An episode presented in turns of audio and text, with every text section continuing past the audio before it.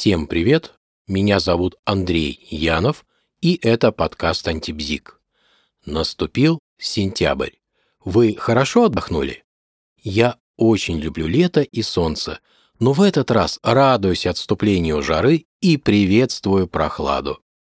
Сентябрь – это не только про долгожданную прохладу, но и про начало учебного процесса. Вот и я подумал, а почему бы не организовать мастерскую, где будем разбирать вопросы отношений и учиться так менять свое мышление, чтобы быть счастливым, причем не только в отношениях, но и во всей своей жизни. Для начала планирую сделать малую группу. Всего 2-3 участника.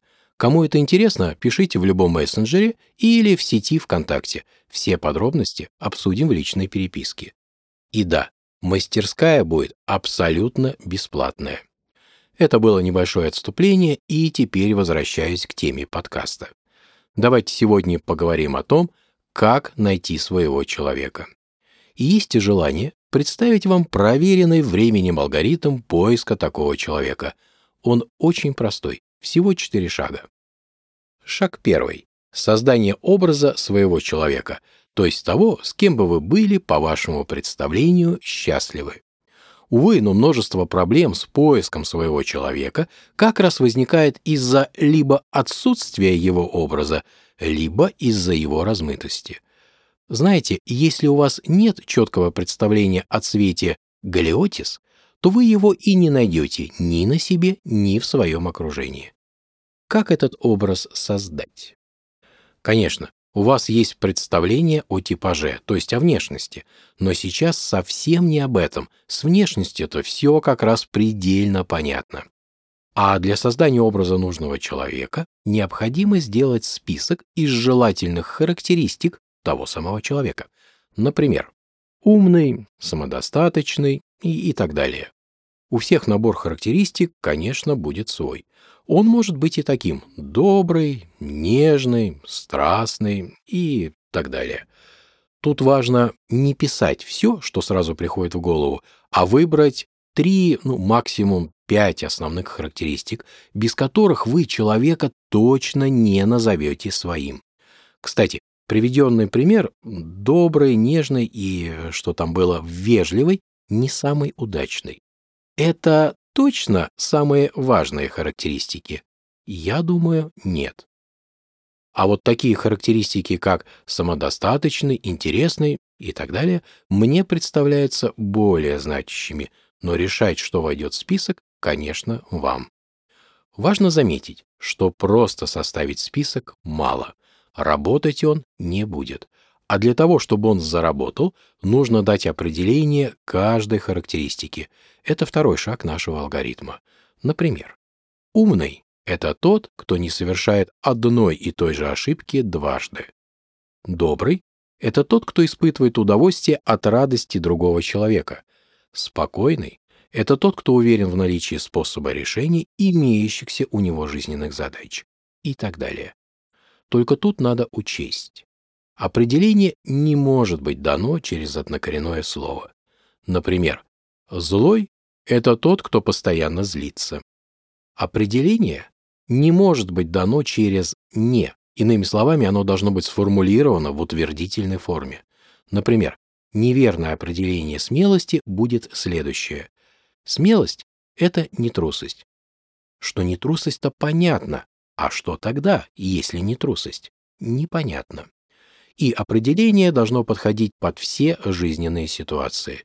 Если вы даете определение любви, то оно должно быть такое, чтобы оно подходило и к работе, то есть вы могли так сказать про работу, что ее любите, и к близкому человеку, и к кошке, и к природе в целом, и ко всему, что вы любите. Есть еще несколько критериев корректного определения, но и этих, которые я упомяну, для начала будет вполне достаточно. Это был самый сложный шаг алгоритма. Далее. Возьмите список и спросите себя про каждый его пункт. А зачем мне он нужен? Сейчас мы ищем смысл каждой характеристики. Это шаг третий. Например, зачем мне нужна интересная девушка? Ну, к примеру, ответ такой. Для того, чтобы получать удовольствие от каждого ее проявления. Кстати, а что такое смысл? Смысл — это всегда про возможности.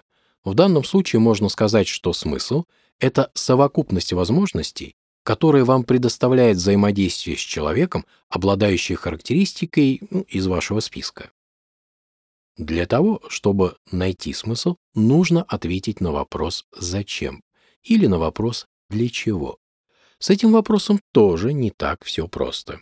Обычно дается короткий ответ. Например, «Зачем идти в отпуск?» Ответ «Чтобы отдохнуть». Точка. Но это не исчерпывающий ответ на данный вопрос, потому что можно продолжить и задать следующий вопрос «А зачем нужно отдыхать?» Для того, чтобы были силы. Ну, например, вот такой мы получаем ответ. А силы для чего нужны? Думаю, идея понятна. Кстати, вы заметили, что ответы на вопрос «зачем» всегда начинаются со слов «для того, чтобы». Это важно. И вот, когда вы найдете смысл каждого пункта списка, то вполне возможно многое в этом списке поменяется, да и многое в отношениях прояснится. И последний шаг нашего алгоритма. Вы создали образ вашего человека, с которым вы хотите иметь отношения. А теперь задумайтесь, зачем вы ему нужны? Что в вас есть, ради чего этот человек захочет быть с вами? Иными словами, какими характеристиками должны обладать вы, чтобы быть рядом с тем человеком, образ которого вы только что создали? Да, порой ответ на этот вопрос может быть болезненным, но без ответа на него вся эта схема работать не будет. Только будьте реалистами. Если у вас список своего человека состоит из таких характеристик, как ум, самодостаточность, целеустремленность, а взамен вы готовы быть добрым, не уверен, что что-то получится. Так что тут надо быть реалистом. На этом есть желание завершить этот короткий выпуск.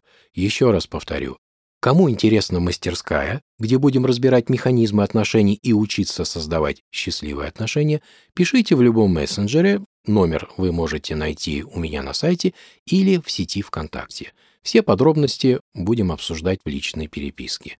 Всем желаю прекрасного настроения, всем всего хорошего, всем пока.